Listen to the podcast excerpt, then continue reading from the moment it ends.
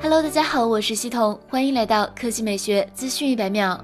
在二零二零款 iPad Pro 上，苹果为后摄引入了一套 LiDAR 激光雷达扫描仪，利用 DTF 等技术实现对物体的 3D 识别、距离感知等。由此不难猜测，今年新 iPhone 也有望沿用。前苹果授权零售商员工。分享了一张号称是 iPhone 十二 Pro、十二 Pro Max 的外形设计图，可以清楚的看到背部三摄模组之上新增了一颗镜头大小近似的 LiDAR 元件。经求证，该照片据说来自 iOS 十四。这一设计和之前民间绘制的渲染图多有类似，似乎很有参考性。事实上，由于苹果还在秘密打造 AR 眼镜，iPhone、iPad。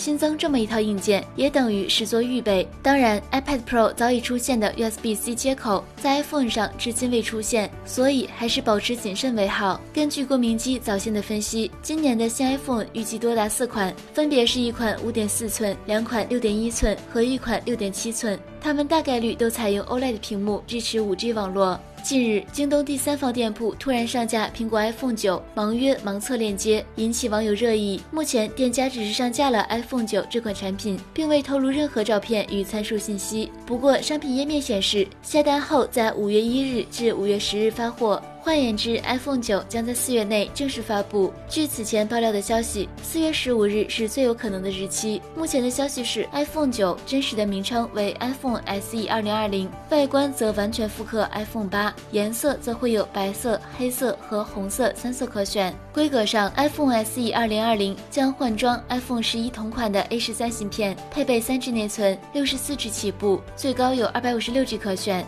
至于价格，iPhone SE 二零二零定价可能会沿用 iPhone SE 的三百九十九美元，国内定价在三千元左右。这是目前在售 iPhone 中最便宜的型号，也是史上最便宜的 iPhone 之一。